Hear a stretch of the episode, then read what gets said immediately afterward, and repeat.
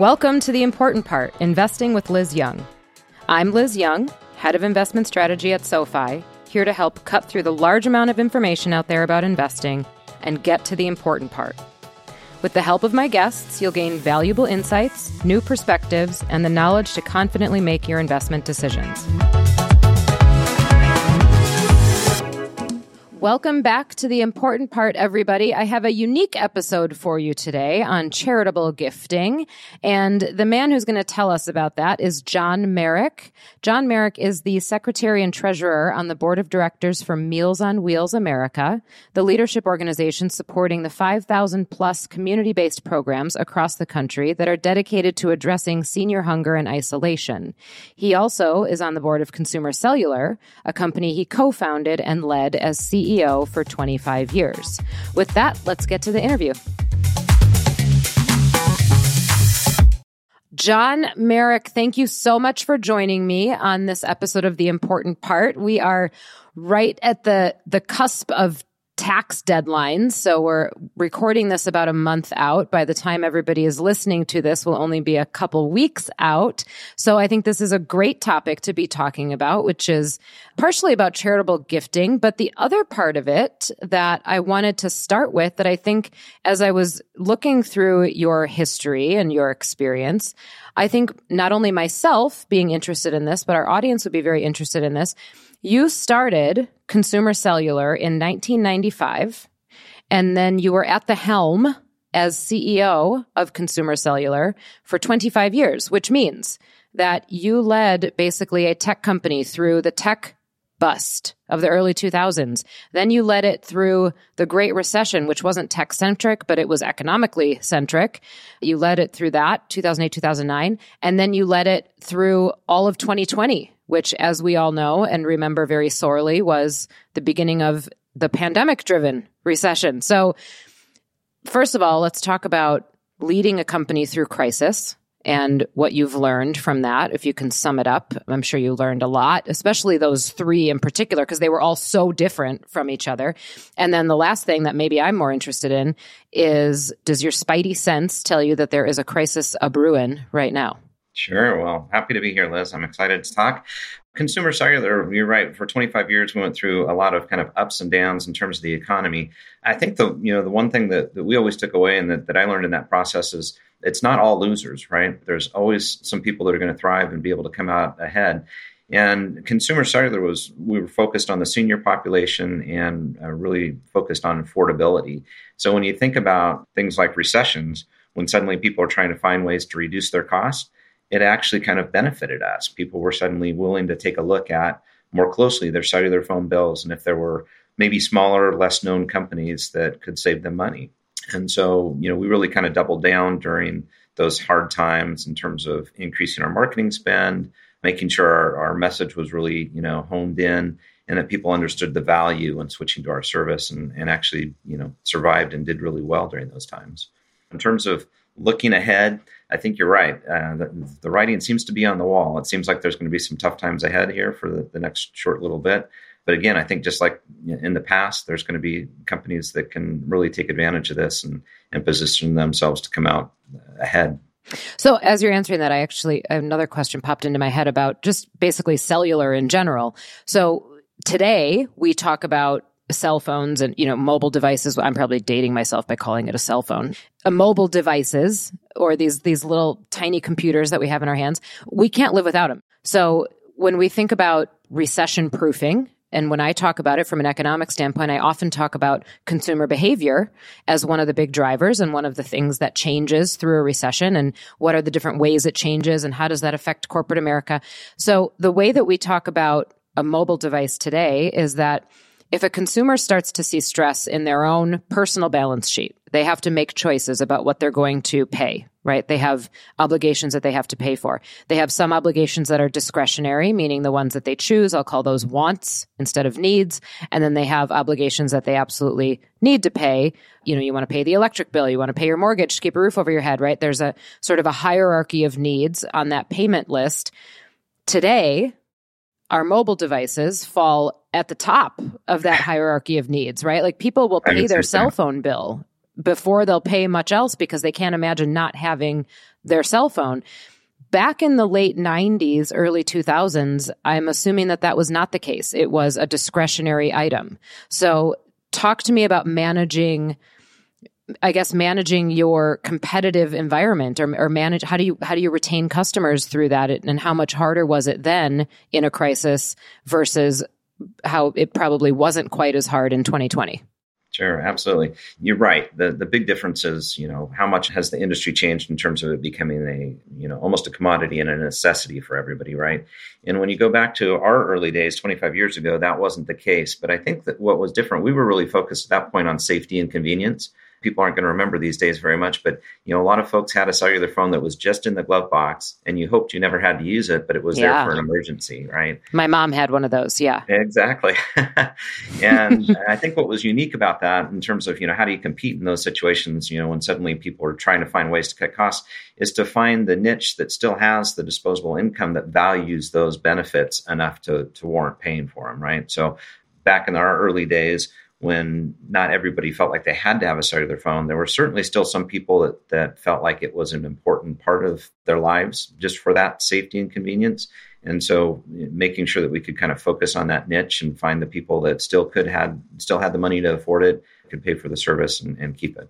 Yeah. So it was targeted. I my first yeah. cell phone I got as a I think I was a sophomore in college and my parents didn't want me to get one. So I went to the mall and I did it myself. And I, yeah, I was defiant about it. And I th- my bill was supposed to be like $40 a month. And I thought I can handle this. And it didn't do much aside from make calls and texting was cumbersome. That's and right. then I went on spring break that year. I don't even know why I'm telling this story, but it's now it's come to my mind and here we are in the middle of it. I went on spring break that year and that was back when you didn't have national plans you had a local plan and that's it. So I was on roaming the whole time. Well, I was like, I don't know what that means. it means that when you get home from spring break, you have a $400 cell phone bill that you can't pay when you're 19 years old. So right. that hence mom and dad's disappointment in me at the time because they had to pay said bill. Anyway, I digress. so one of the things I, I, wanted to talk about, we're going to shift into kind of the charitable piece of this. And, you know, as I said before, it's tax season. So this is something that investors have to keep in mind. And, and we're taking a unique approach at, on this episode because charitable gifting isn't something that you necessarily invest in, right? You don't, you don't give your money to a charity and expect them to give you more in return, but it is a way to manage your overall financial well-being if you choose to do it that way. But when you were at Consumer Cellular, from what I understand, you made it a priority for the company to encourage and engage charitable efforts. So here's what I want to know eh, because as the CEO, you obviously did that for a reason. I'm, I'm guessing part of it was that you had a personal passion for it, but the other part is that you must have believed that there were some benefits to the company of encouraging that, whether those benefits be morale, connection to the community, recruiting. Yeah. You tell me, but what did you see as the biggest benefits for encouraging charitable activities at a for profit corporation? Sure. Well, I think you just kind of answered the question for me right there. You're right. We did all the little things, you know, the blood drives and volunteer at the food bank and all those things. But I think the thing that really became important to us as an organization was the way we celebrated major milestones when we hit a certain number of customers or an anniversary was to give back. And, and generally, we would ask our employees and our customers to help us decide, you know, where that money should go to, and then make significant contributions.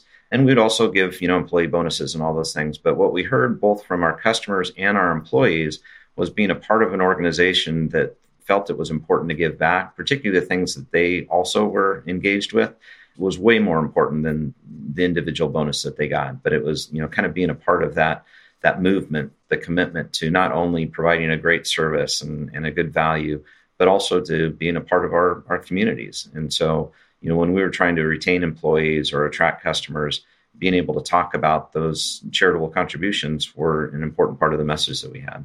And did you find that it brought more partnerships with other brands? And I'm asking that because sort of through the lens of what we talk about today in the investing landscape, which is ESG, right? So environmental, social, and governance. This would fall, in my opinion, more into the social side of things. And generations that are younger tend to want to put their money and their time into companies for profit companies that make them feel good about that. So right. if this is something that, you know, other corporations either continue to up level themselves in, or if we see it, this is a way to focus on that S part of the ESG. So what are some of the quantifiable ways that you saw it have an effect?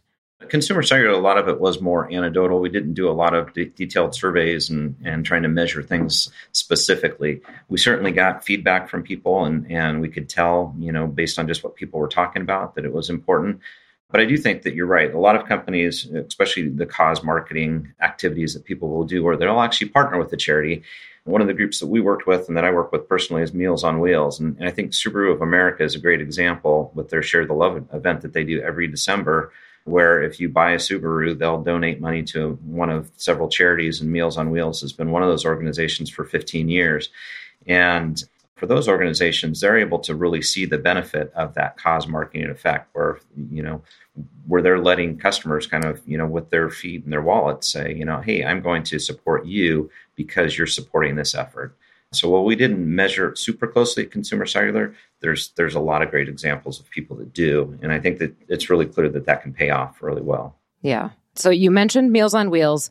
You've made I won't call it your retirement life. Is this your retirement life, or this is just your your post consumer cellular life? There we go. Let's go with that. Okay. so you, you've now made charity your post consumer cellular life, and Meals on Wheels is the charity that probably most of our listeners, including myself, are most familiar with. But you also have the JTMF Foundation. Tell us a little bit, first of all, about your involvement with Meals on Wheels and the passion there, and then about the JTMF Foundation, what they mean to you. Where, what's the personal passion in this? Yeah, well, with Meals on Wheels specifically, that was actually one of the organizations that our employees chose when we hit a million customers back in 2013 we made a significant donation to them. And so that was our first kind of introduction. I think, like most of your listeners, I knew Meals on Wheels. You knew kind of what they do at a high level, and we certainly valued the, the work. But I, it was at that time that I started to really get to better know the organization and what they did. And I was fortunate enough to be asked to join the board in 2019, just in time for the pandemic to get started. And right now, I serve on Meals on Wheels America's board as well as am the treasurer for that board. What really drove me to Meals on Wheels as I learned more about them was the fact that they really, I think, are able to take a small amount of money and do tremendous things with that. They've got more than 5,000 local groups across the country. So there's effectively a Meals on Wheels organization in, in every location that you can think of across America. And, and with their team of volunteers, they're really able to have a tremendous impact on people. In fact, there's more than 9 million seniors that either are threatened or experiencing hunger every day. And less than 1% of philanthropy actually goes to support programs like Meals on Wheels that are helping seniors. So it was a group that was important to our employees, important to our customers, and important to, to myself to get involved with to try and help make a difference. Great. And the JTMF Foundation that was born after consumer cellular or tell me more about that because that one is pretty targeted as well at certain parts of the country but and certain types of charities right yeah it was so that was you know for my wife and i as we were getting ready to exit consumer cellular and, and try and think about you know what's next for us in life you know continuing that philanthropy and the, the giving back was was something that was really important to us and so what we did is take a, a big chunk of the proceeds from that sale and start the jtmf foundation which is a, a, family foundation. We focus on really four main areas helping older individuals, early childhood development, veteran support services, and uh, support services for individuals with developmental disabilities. And those are all things that, again, we supported at Consumer Cellular. So it was really kind of continuing that legacy that we'd started and then just being able to amplify it in our, our personal lives as we move forward. And what does JTMF stand for? well, it's actually John and Tammy Marick Family Foundation. Okay, got it. Got it. Okay, so at the end of the day, this is this is an investing podcast, right? So a lot of times when we talk about charitable gifting in the investing space, we're talking about obviously giving money, put your money where your heart is, and also get a tax benefit in return. What are some of the things that you think, aside from a tax benefit, and, and I, I know that you have a, a CPA that has a quote, something about not don't let the the tax tail wag the dog, right?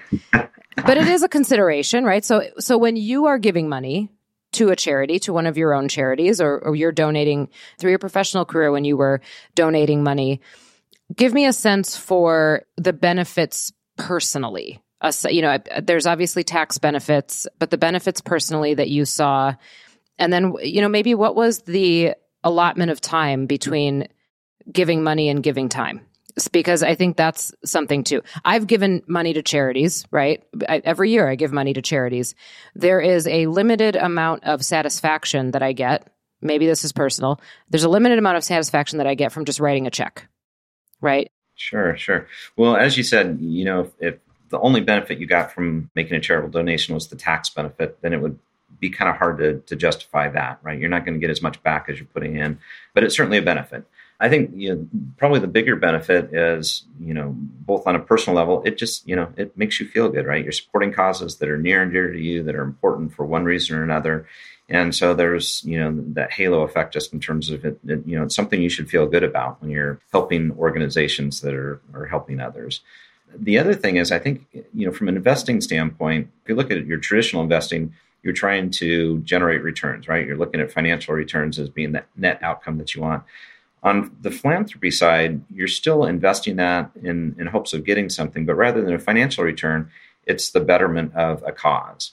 And again, if you think of Meals on Wheels as another great example, just because you know we're so close to that, it costs the same for Meals on Wheels to feed a senior for one year as one day in the hospital for that senior, or ten days in a nursing home. So when you think about the impact that that uh, donation can have on society and the overall costs of taking care of a vulnerable population, it's much more efficient to help fund some of these really great nonprofit organizations that can get ahead of things and take care of people so that we're not having to incur costs as a society on the back end when things go terribly wrong.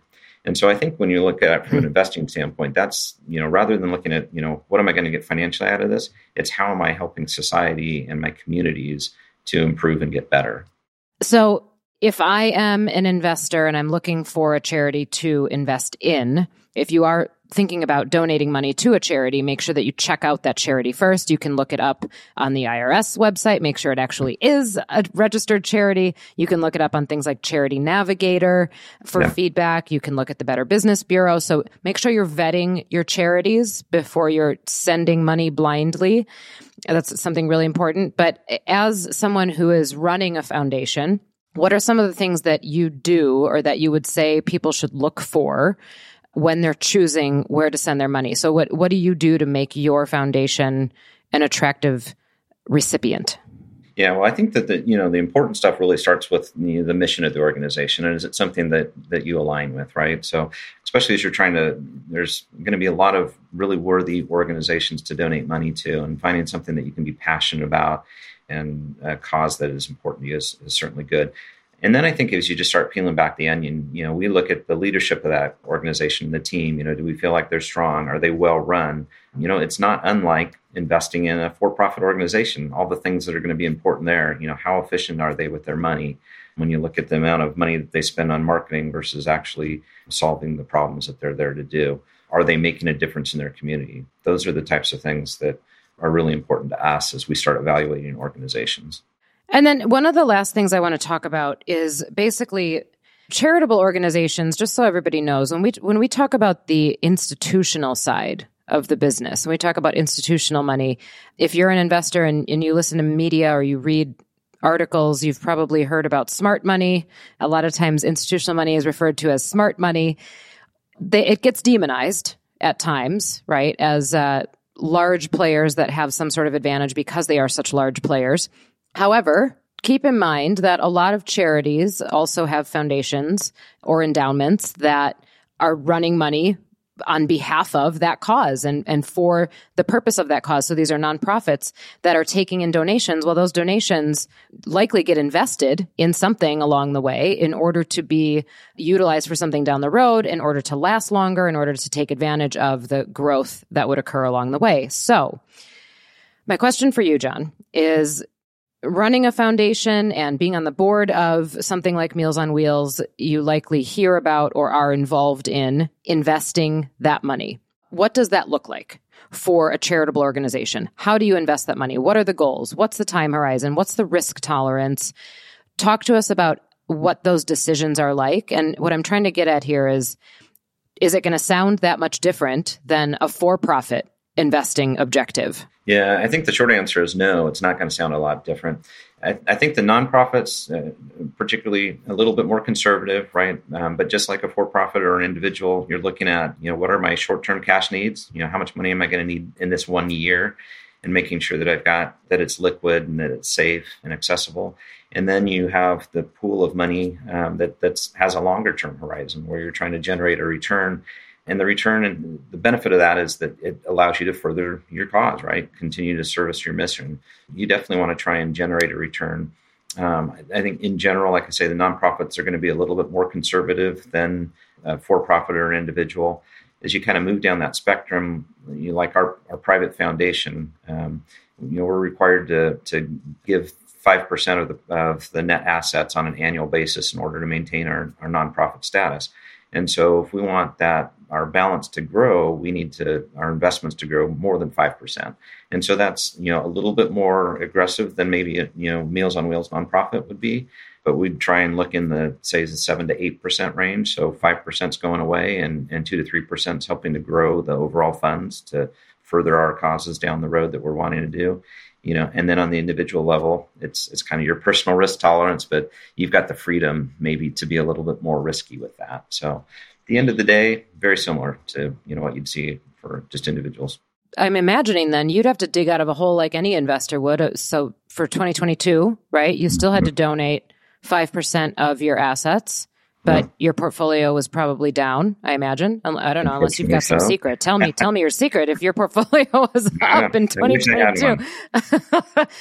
so then you got to dig out of that hole too, right? And and that can take a while. And I, I don't even know that this is necessarily a question, but I think more just a proof point of even if you're running money for a nonprofit or for a charitable cause, you're a victim to the market just like anybody else. It can humble you just like anybody else. And you end up digging yourself out of the same holes if you go through a tough year like 2022. Yeah, absolutely. Yeah, I think the trick, you know, with the, the nonprofit world is that, you know, generally they're on a much leaner budget. You know, probably, you know, for most of those, they don't have a big reserves to be able to lean on. And so, well, they're doing the same thing, right? They're trying to build those back up and, and get out of that hole it just kind of shows even more the importance for people to find those organizations that are important to them and and make some donations because they're they're hurting just like everybody else. Yeah. Okay. Let's leave it on a positive note. Tell me about the thing that you're most excited about in the charity space over the next 12 months. You know, I think that what was really exciting and this is kind of, you know, coming out of the pandemic you know, when the pandemic first started, I, like a lot of people, thought, you know, everybody's going to hunker down. They're going to tighten their purse strings. They're not going to, you know, make any donations. And I think it was just the opposite, right? People saw the need and they said, you know, hey, I'm going to help wherever I can. And so, you know, places like Meals on Wheels saw record contributions and, and, and even people willing to, to come out and volunteer their time when, you know, you were vulnerable and a lot of people were, you know, afraid to open their doors and walk out, right? People were stepping up to make a difference. And so I think that building on that momentum is is both, you know, the hope for the future as well as the challenge, right? We don't want people to say, "Oh, the pandemic's over. I no longer need to give or I can step away from personally donating my time and helping charities." So it's it's really a, a great opportunity I think for people to kind of look at maybe what became important to them over these last few years and kind of double down on that. Find something that's important to you that you can believe in and that you want to help out with and uh, step up, whether that's you know financial financial contributions, donations of your time. Really, it's I think it's one of those situations where every little bit helps. And so, if you can find something that's important to you, that's going to help us as a society and um, and your neighbors. Yeah, I agree. There there were a lot of a lot of charities actually that were sort of birthed out of the pandemic and and then they became charities that started to support other crises that happened around the world that were that were unrelated to the pandemic right? They could have been natural disasters or whatever the case may be. And a lot of those are still going today. So uh, m- maybe it's it's a good thing. It restored our faith in humankind on some level. Uh, and the last thing i'll say to to our listeners if you're a younger investor and you and you fall in that category of somebody who wants to engage in what's called values based investing and, and you want to feel good about where you're putting your money think about charities as well. And, and again, I understand that this is not something where you're going to put your money in a charity and expect a return. You're, you know, the charity is not charging you some kind of performance fee. Obviously, this is different than an actual investment. But if you're looking at use of, of your funds and, and places to put your funds that you feel good about rather than paying it all in taxes, this is something to consider. And as John said, every little bit counts. You do not have to be a billionaire in order to donate to charity. You do not have to be a rich person. You don't, it, there's no requirement, right? There's no requirement for entry. And I do think that it's a really good thing to consider because it does pay rewards back to you. Okay, well, thank you very much, John. I appreciate it. I know our listeners appreciate it, and I hope that you have a wonderful tax season, if that is such a thing. That's an oxymoron, I think. But so, uh, I wish you a wonderful tax season and appreciate your time today. Thanks very much. I enjoyed it, Liz.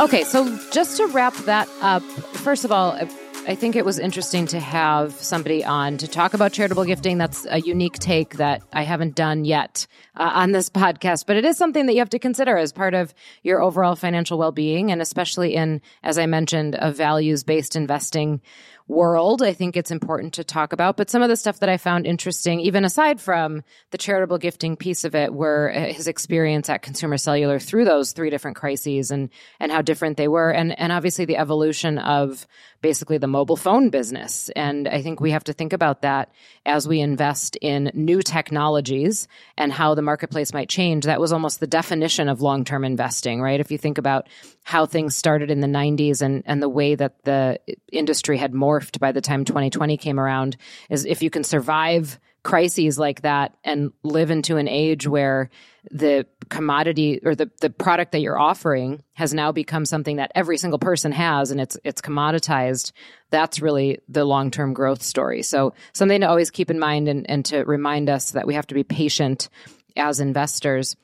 I think the other part that was interesting is when we think about investing in companies is that this is a different era. And not only do people want to invest in things that make them feel good, but people want to work at companies that make them feel good. And it matters to have a company that puts not only their own money where their mouth is, but is engaged in causes that you care about. And and I think it's a time where you're going to find that more than maybe we did two or three decades ago. So I liked uh, the things that he said about recruiting, the things that he said about brand partnerships that it brought on for consumer cellular and just the involvement in the community that it added to the business. And even though that was a for-profit organization obviously the engagement in not-for-profit is important too. And then lastly just investing a foundation. It's it's still just money. It's institutional money. And yeah it's i guess it falls into the category of the smart money but it's still just money that somebody's trying to make a return on and they're faced with some of the same requirements. They have bogeys that they have to hit in order to stay above water and they have required distributions that they have to make in order to remain uh, a charitable organization so i thought it was really interesting aside from you know the fact that they're a little bit more conservative maybe than a bigger fund would be and obviously they're not charging fees for performance so there's not quite as much pressure on the performance side for them but there certainly still is uh, a similar objective for the money so Anyway, thank you all for listening to that. Happy tax season to everybody. Donate responsibly, do your homework, and have patience as an investor as we navigate these choppy times. Thank you all, and I look forward to having the next episode out to you soon. For more from me, check out my weekly column on the markets and economy every Thursday morning on the SoFi blog at sofi.com slash blog and follow me on Twitter for daily takes on the market at Liz Young Strat. The important part is produced by SoFi in partnership with Pod People.